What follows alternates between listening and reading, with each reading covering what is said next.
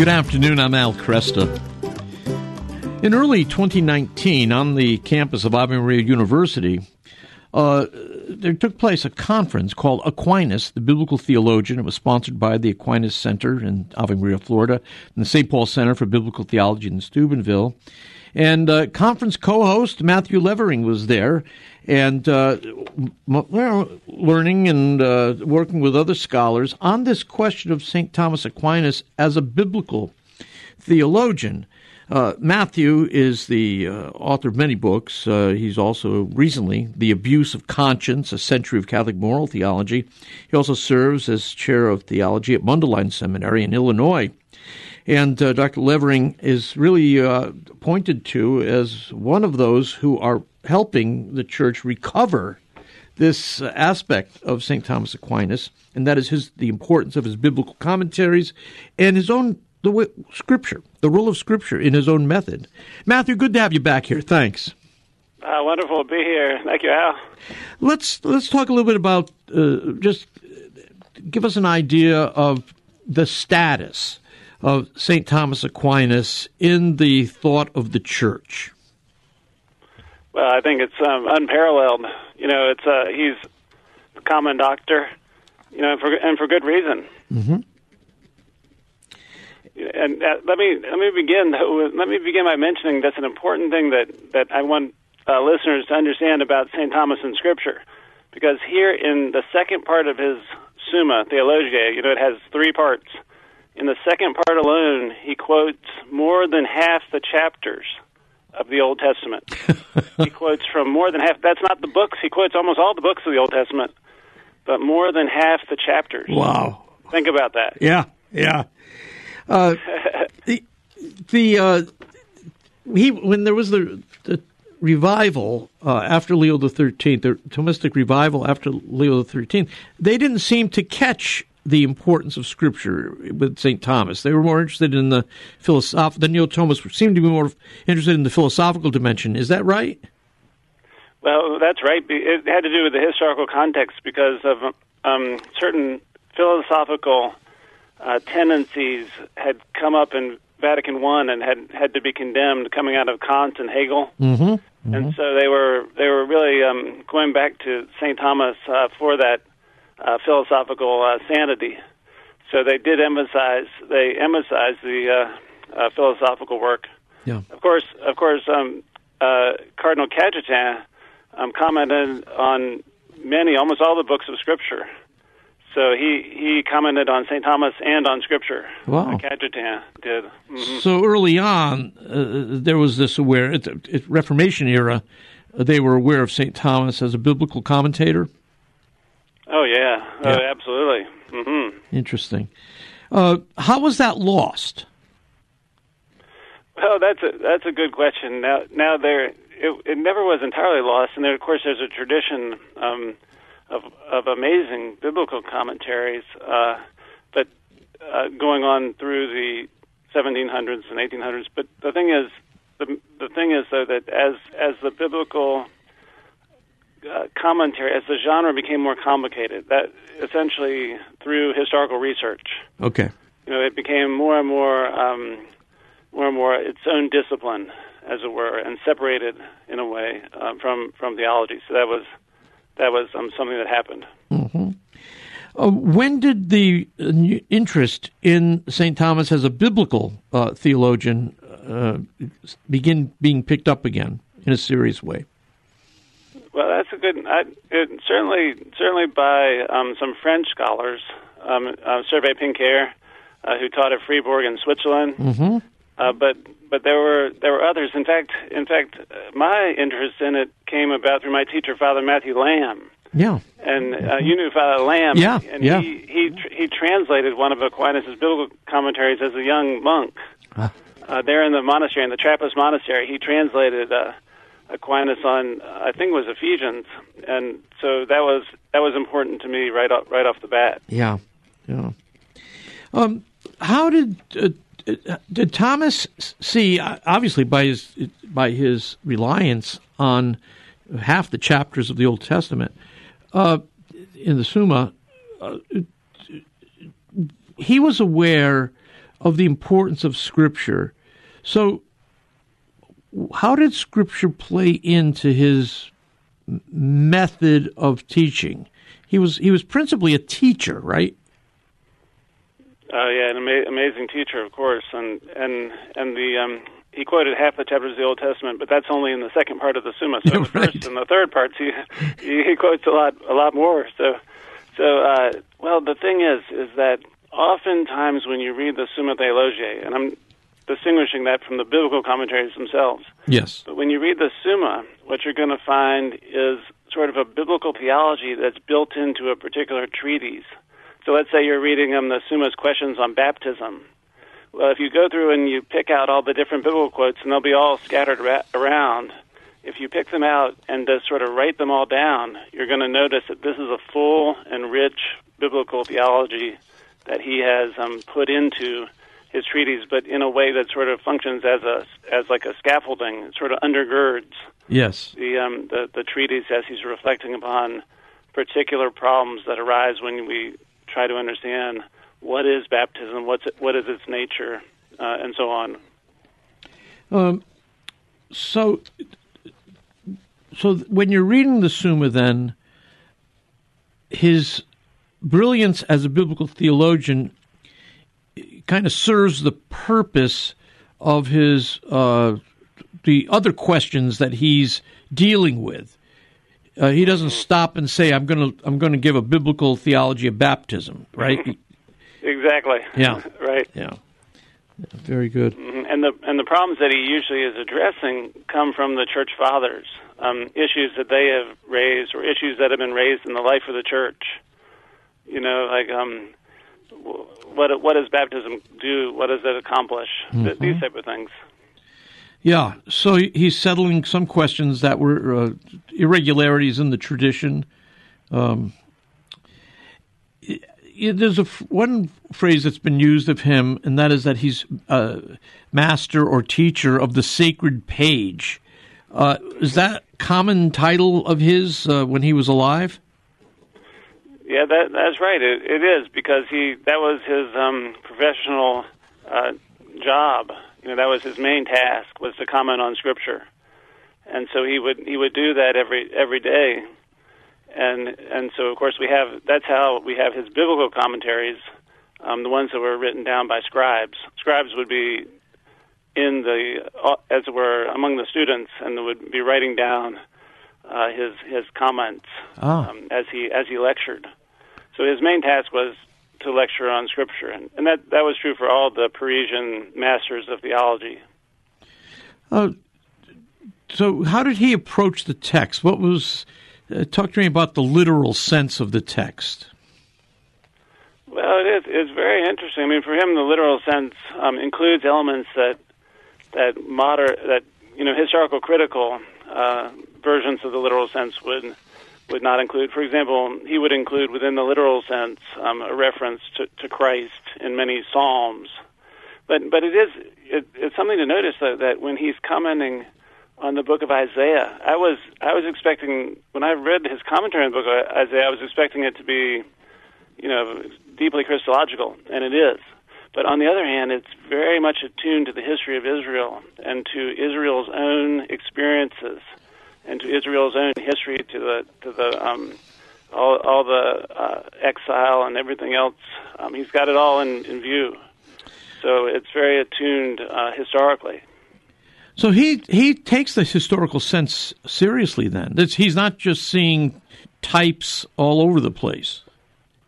That, that's right. He's yeah, absolutely. Of course, the New Testament itself sees sees types all over the place Right. in a certain way, but but yes, he takes um, history extremely seriously. Now, his understanding of history is deeply, um, in a way, it's the same as ours, but it's also different in a way that I would call a sacramental understanding of history, because he realizes that there's no reason to assume that history doesn't involve God's presence, God's providence, God's action. So Right. history is deeply um, God. God is present in history. It'd be like telling the history of your life, Al, without talking about God's presence and power in your life. Right. It'd be impossible. Right. Right. He, he recognizes that history, that real history, has to is unintelligible, really, without a sense that God is providently and powerfully present in history. So that's that's um, what I call his participatory or sacramental understanding of history, and that was common to the church fathers and the, the medievals, or, or to John Henry Newman, St. John Henry Newman, as well. So they wouldn't see. Uh, let's see how to put this. So they wouldn't see religious history uh, as somehow other than real history. yeah, that's right. I mean, you could. They still understood that you could talk about. Um, you can talk about historical events without bringing in God, and and and we see, we do see, for example, in the book First and Second Samuel, often talk about, or or the books of Kings. Um, but but on the other hand, so it's possible to talk about historical events, or just like I would do if I told you what happened during my day today. Right. But but nonetheless, um, God is so powerfully present that it, it's just this is you don't have history unless you have some real sense of, of God's action and, and providence and, and power because that's we experience that in our lives and, and we know it, we know it's true. So, did he have a good sense that the same world that Abraham and Isaiah were living in, uh, that that's the world he's living in? Oh yeah, absolutely. Now, now he didn't. You know, he wouldn't. He wouldn't know as much as as we do today. You know, we we do have extra, all sorts of extra. Um, you know, we have the archaeological digs or sure. whatever. You know that. So he wouldn't. He he didn't know as much as we do today about the world of the past, except for he did understand in a sense, he understood more about it because he was very much on the same wavelength as Isaiah. He Yeah. understood that God was present and powerful. Right, right. Yeah, I mean, this is what Yeah, you're yeah, referring to as about part is participatory uh, uh, view uh, of Scripture. He's part of that whole historical story. Um, Mm-hmm. Yeah, and that's something that we. That's something that needs to be recovered uh, by many Catholics today. So, hmm It's crucial. yeah. Uh, Matthew, uh, hang in with there with me. Got to take a break. We'll come back and continue the conversation with Dr. Matthew Levering. We're looking at St. Thomas Aquinas as a biblical theologian. Again, people often, uh, when they think of St. Thomas, they think of him, uh, well, he's a philosopher. He did all that stuff with Aristotle. Or they say, well, he's really a theologian and catechist. But uh, many times people don't realize how thoroughly invested he was in Scripture.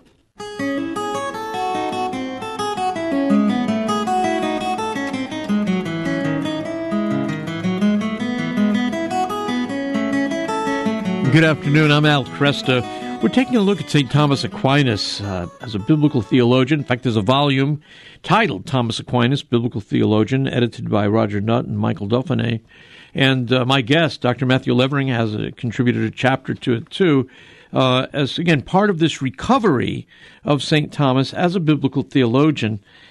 Um, Matthew, when he looks at Scripture, he determines, first of all, what it says, then what it means, then how to apply it. Is that right? Yeah, I think you could. Yeah, you could put it. You could put it that way. It's um, it it, it will depend. It will depend upon the the scriptural verse. Okay. You know, and he'll. Yeah, so there will be. You know, he's. But that. But that sounds good. I think what you what you said works. Okay. All right. Um, you have a chapter in the book here on sin and grace uh, for in the Christian life, according to uh, uh, Saint Paul and also Saint Thomas Aquinas. Um, you know, when you think of the the uh, arguments uh, in history of Christian thought, we think of the arguments over justification during the 16th century. Uh, you mentioned that uh, Cajetan relies on Saint Thomas Aquinas in his arguments in the uh, again 16th century. What what does Saint Thomas bring to the debate that, from Luther's perspective, divided the church? This question of justification by faith alone. Well, Luther Luther was of course an amazing figure in many ways, and he he his whole experience was the experience of sin, you Right. know, and that and so he really experienced himself as a sinner and in need of in desperate need of redemption, and so he he essentially uh, was raised upon um, textbooks, including one by Gabriel Biel, uh, that were, were Pelagian. And, and Luther uh, realized that, that if, if, if God really was the God of the Pelagians, then uh, Luther himself uh, would have no chance. Yes, you know, and, and so this was this was his existential um, motivation. So so now Saint Thomas though he he has this incredible understanding of virtue, and, it, and he draws from Scripture, the the um, the, the various virtues, of course. Um, and but that's he also has a wonderful sense of sin and vice, and so in my essay I'm I'm using St. Paul's uh, discussion of the Corinthians and St. Thomas's commentary on the Corinthian church. Mm-hmm. You know, his commentary of um, the different things St. Paul says about the uh, Corinthian church, just to help us understand ourselves as as sinners, yeah. as fallen, but yet as as in uh, called by God's grace, and and so on. Yeah, I mean the Corinthians are a great example of a messed up a messed up yeah, church. Yeah. and yet St. Exactly. Paul addresses them as saints, which I, I think is often lost on us. yeah, exactly. So, so I, th- I do think that St. Thomas um, gets to the to the core there of um, you know what what it means to be to be the church and and to be um, you know called called by God and and and so on. So that that was the that's the point of my reflection there. Yeah. Um, I notice you also deal with the question of spiritual gifts. Uh, anything special in Thomas's understanding of these uh, spiritual gifts that St. Paul talks about in 1 Corinthians 12 through 14? Well, that's that's a complicated that's a complicated question, you know, because um, well, in in Saint the whole the whole you, I mean, you get into issues like the issues of um, you know the charismatic gifts, the speaking the speaking in tongues, right, and, and right. so on and and I don't. I mean, I don't know. I mean, in St. Thomas's time, you know that that it it wasn't. Um, I'm not sure. Uh, you know, to tell you the truth, I, I don't really. I don't remember in his commentary. Um, I'm not sure I had all my all my questions answered. Yeah, that was okay yeah. because because he, a lot of it was. I mean, his the basic sense the basic sense of the different the um, the church as as the mystical body with the different gifts and the and people given given these different gifts to for the edification of the whole body. You know that that was that's profoundly present in St. Thomas that Yeah. that aspect. Yeah. So I mean, he So that's good. so he he had um, in his treatment of it. If uh, again, uh, if you recall, so the the fact of gifts that were present, these were gifts that were expressed by the laity, right? Yeah, that that's true. No, it is it is true. And then um, now now I I think the the key thing for me, of course, is the edification, building up the body. But then Exactly. also yeah. also just to to um, get back to that point that you mentioned just a second ago, which is that Saint Thomas was profoundly aware of and and of course Saint Paul also does that the church is is um, in a certain sense the church is divine, but in a certain sense the church is human, and so we we really have to have patience and and we have to understand that that look at um, you know sinners are involved here, including ourselves Right. you know, and so St. Thomas really brings that out in a way that is rich, while while not um, not in any way um, weakening the sense that the, fullness of the church, the actual living uh, part of the church, is um, being sanctified. Mm-hmm. You know, is is being caught up in that grace. Yes. Yes. hmm Uh, does he um, does he spend much time uh, t- dealing with the the question of the kingdom? Um, and has it been? Did Christ inaugurate the kingdom? Are we awaiting the kingdom? Does he deal with that question of the already and the not yet? Well, he he does he does at a certain place, um, and, but oftentimes you're going to find him talking about the kingdom. He talks about it some in his, in his commentary on Matthew, where you would expect to find it. Right. Um, of course, Paul doesn't talk that much about the kingdom, so Right. he doesn't doesn't um, Saint Thomas doesn't use kingdom language there.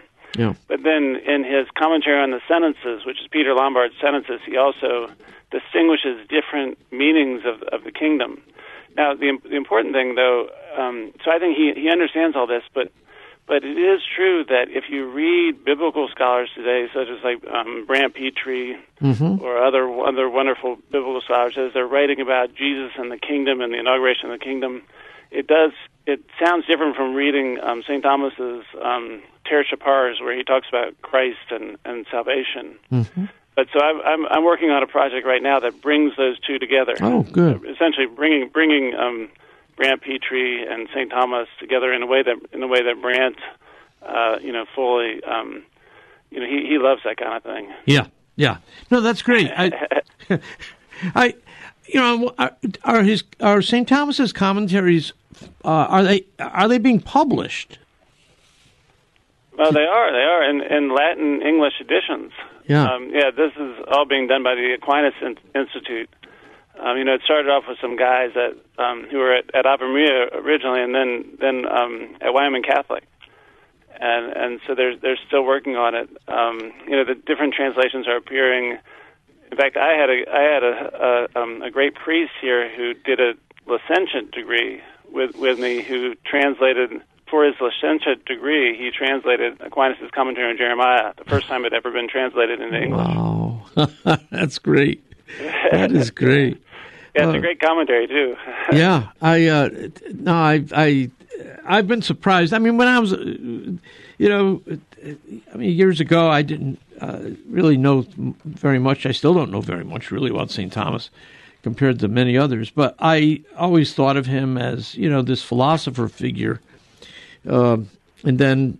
uh, Quickly, uh, Bill Reardon uh, disabused my mind of that and demonstrated that uh, St. Thomas was, in fact, a, a really a master teacher uh, who thought uh, theologically. But it's only in recent years that I've been trying to understanding the importance of Scripture uh, in his life, and I'm it's it is amazing to me that that was um, that that was kind of overlooked uh, as people had this Thomistic revival in the 19 in the well the 20th century primarily. Um, and I really I got your point earlier that they were answering different questions because of the the uh, philosophical climate that they had to d- deal with. Uh, but Yeah, they were, but it, it, it still it still would have been great. And and I'll tell you, I'll tell you, in addition to Father Lamb, I should I should mention that what what happened to me, I was a master student at Duke, and I and Tim Gray, now now the president of the Augustine Institute, got Yeah. a hold of me, and so Tim was there. Tim was there get, getting a advanced degree at at Duke, and he he got a hold of me, and he and Michael Dauphinais Dauphinais and I became uh, really close friends. And so Tim said, "Look, we got to read Aquinas and we got to read Scripture." And Tim had gotten this from from Scott Hahn. Of course, Tim was just he was fresh from Steubenville, yeah so, so that was for me that was very Oh, uh, good. inspirational. And no, that's wonderful. That's just wonderful. Uh, so we should expect over the next few years more and more uh, emphasis on St. Thomas as a, a biblical thinker. Absolutely, absolutely, because um, Scripture is the soul of theology, and and so this is. Um, and now Saint Thomas is a, is a deeply biblical thinker, and and the key though is that in, order to, as you're reading along in Scripture, you you read these. Um, you might read a statement about God repenting, or you you run into these questions that you have. That, Yes. You know what kind, you know what is this God um, who is doing this or that, and and so on and and so these questions um, you you come from scripture and then you also engage these these questions aquinas is really perfect for that he helps you um, engage the questions that arise out of scripture Yeah. and and so he's he then he you sort of come from scripture enter into the reflection and then go back into scripture Yeah. it's Yeah. kind of a circular a circular movement uh, with his commentaries Well, I, I noticed in one of the essays in this uh, volume, Thomas Aquinas, Biblical Theologian, that um, First Timothy uh, one one, uh, where Paul greets Timothy, he gives him wishes for grace, mercy, and peace. And Thomas asks why three gifts are mentioned there when his other epistles, uh, Paul wishes only two gifts for the recipients, you know, grace and peace. And I just think, you know, that's a, that's a marvelous detail to seize upon. And then uh, St. Thomas answers that uh, it's because of the need uh, uh, Timothy has in his office. He needs mercy given Uh, that love it. Love it. prelates need more mercy. And I thought that's brilliant. Yeah, yeah, I love it. I, exactly, exactly. That, that's great. That is great. Yeah, we're we're gonna we're gonna be doing a co- conference um, next year, an international conference on Saint Thomas, his commentary on Hebrews. Wow. So that's going to be a lot of fun, and of course, Hebrews has uh, so much. Um, talk about theology. Hebrews is so intensely theological and, and difficult. Very Yes. difficult. You know. Yeah, and and Um, again, lots of emphasis on the Old Testament system, sacrificial system, and the superiority of Christ. Where's that going to be? Uh, that'll be here at Mundelein. It'll be at Mundelein. Okay. Yeah. N- Next year, we'll have to just make sure we have that. on. Do you have dates for it yet? Yeah, it's uh, September. What is it, September second to fourth? Okay, very good. We'll Yeah. keep that in Yeah, mind. it'll, it'll be fun. It will. We got we got Father Thomas Joseph White and various various scholars as well. Um, all sorts of people. It's, Beautiful. it's a good good group. Great. Uh, for people who want to follow through and learn a little bit more about St. Thomas as a, a, a student of Scripture, as a teacher of Scripture, uh, any place in particular they should go? Well, I think the first the first place is probably to Jean Pierre Torrell's book Thomas Aquinas, Spiritual Master. Yeah.